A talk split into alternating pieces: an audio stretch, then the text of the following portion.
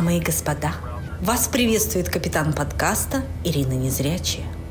На этом маршруте вас ждут веселые истории из моей странной и враждебно настроенной жизни, а также интересные и поучительные рассказы о полицейских, бандитах, подонках, придурках и удобках.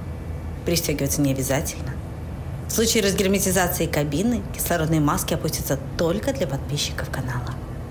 Полетели.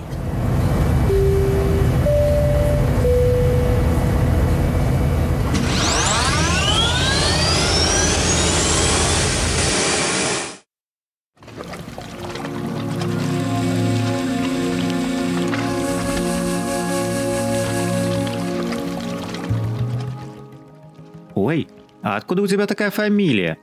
Воскликнула докторша лживо-радостным голосом и заговорчески подмигнула другой докторше, сопровождающей ее сегодня. А может и не подмигнула, но голос у нее был именно такой. Я, прищурившись, посмотрела, повернула глаза в ее сторону. Мое тело являло собой один сплошной источник скребущей, раздражающей боли – я не могла сказать с определенностью, болит ли мне нога, ухо или, к примеру, глаз. Нет. Такие истории были уже в прошлом. Теперь, под влиянием таблеточек, выжимающих словно сок из спелого фрукта, живительную влагу, наполняющую собой каждую клеточку моего организма, все мое тело будто бы ломалось и непроизвольно выкручивалось. В тщетных попытках найти какое-нибудь положение в пространстве, в котором стало бы хоть чуточку легче. Дорога от дома до клиники занимала около получаса. Проснувшись в ставшем уже привычным разбитом безвольном состоянии, я из последних сил собралась и с трудом добрела до машины. Затем корчилась всю дорогу на сиденье, потому, потому что мне было плохо от всего – мне было плохо от солнечного света, плохо от ветра, шумевшего за приоткрытым окном, плохо от обдува, включенного после того, как я закрыла окно, плохо от звуков проезжающих мимо машин, плохо от поскрипывания пластмассок внутри машины, плохо от воздуха с примесью какого-то запаха, плохо от всего, всего, всего. Хотелось заткнуть уши, зажмурить глаза, зажать нос и завернуться в мягкое, теплое, пропитанное влагой и жиром одеяло. Но это было невозможно, потому что в реальности у меня не было сил даже на то, чтобы просто поднять руки к ушам и закрыть их, пусть даже всего на пару минут. В том же состоянии я прождала некоторое время в приемной, как-то дошла до кабинета, села в кресло и Какая-то тварь, тупое, бессовестное ничтожество, решила произвести за мой счет некое, непонятно какое, впечатление на вверенную ей подопечную, продемонстрировав свое знание новой, навеянной голосом из телевизора, загадки. «Ты за Луну или за Солнце?» Уровень приблизительно тот же. С одной только поправкой, что это не пятилетняя девочка из соседней группы нашего детского садика – а тетка, взявшая на себя ответственность лечить людей. Да и в возрасте таком, что мозгу как-то не мешало бы уже и включиться, что ли. Мне очень хотелось просто встать и уйти. И будь мне немного полегче, я бы, пожалуй, так и сделала. Это по-моему. Но представив, как она, перепугавшись, начнет отчаянно лебезить и уговаривать меня принять извинения – я отбросила эту идею. Сил на такое шоу у меня не было точно. Сейчас. Потерплю минут 10. И все. Больше я сюда не поеду.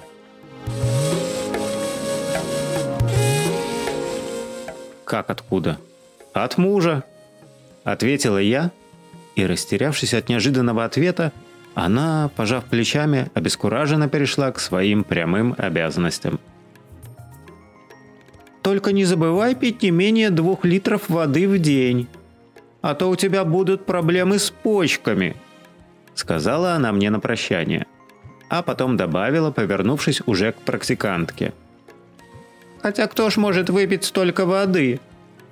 И роготнув, они вышли из кабинета, напоминая семиклассниц, подговорившихся дружить против третьей подружки и важно направляющихся без нее в столовку за компотом на перемене.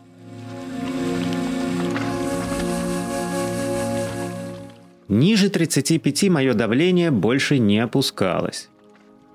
Я постоянно попивала воду, но намного легче мне не становилось. Разве что ближе к вечеру было как-то менее гадко, чем в течение дня. Есть мне хотелось только картошку. Во всех ее проявлениях. Особенно в жирных и маслянистых. И я понимала, что питаться одной картошкой нельзя и все такое, но мне было без разницы. Ничто другое в меня попросту не лезло – Пролежав несколько недель дома, я поняла, что не болею. То есть то, что происходит с моим телом сейчас, это не временная хворь, которая скоро закончится, а скорее мой новый, прежде неведомый мне стиль жизни. И, следовательно, лежать в кровати большого смысла нет. Не собираюсь же я провести в ней весь остаток своей жизни. В общем, я собрала себя в кучу и вернулась в спортзал.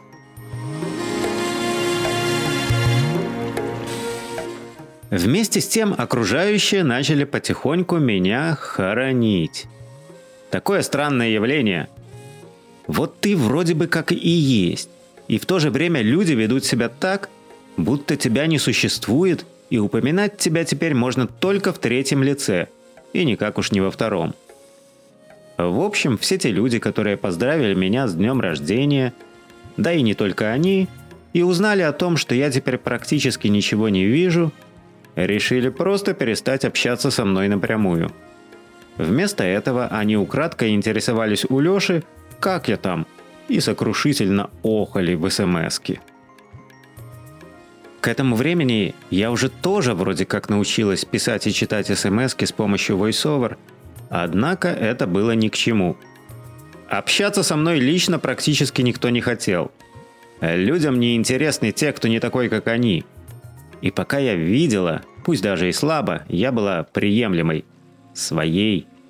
И со мной можно было о чем-то поговорить. Теперь же я совершенно слепая. Я теперь вообще ничего не понимаю, поди. Нет, ну серьезно. Откуда человек без зрения может знать, как он себя чувствует? Или там, что ему сказали врачи? Нет-нет, мы это спросим у нормальных,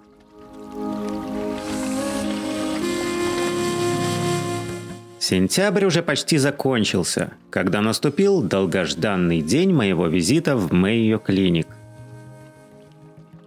Мы выехали туда с вечера. Дорога до города Рочестер, штат Миннесота, составляет около 230 миль и занимает приблизительно 4,5 часа от нашего дома. Переночевали в гостинице. И... Ты очень долго пьешь эти таблетки, у тебя могут начаться проблемы с почками. Так мне их не пить? Пей. Но мне как бы почки тоже нужны. Старайся пить побольше воды. Я схожу за доктором. Эта внимательная мягкая женщина и сама была доктором. Однако в офтальмологическом отделении Мэя Клиник о том докторе, профессоре, докторе медицинских наук, которому меня записали по телефону, весь медперсонал говорил с высшей степенью благоговения.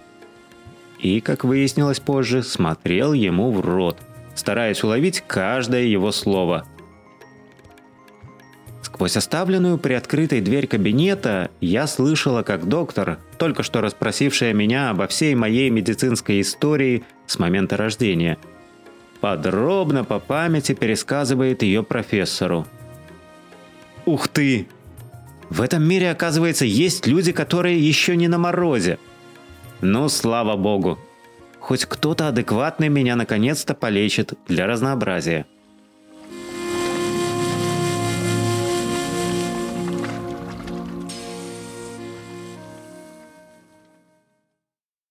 В дверь учтиво постучали – и в кабинет вошел он. Точно. Я узнала его сразу. Несмотря на то, что увидеть его внешность глазами я никак не могла. Я узнала его не глазами. Я узнала его по теплой яркой энергии, наполнившей кабинет одновременно с его появлением. Его не изменили ни годы, ни место проживания, ни лица, окружающие его.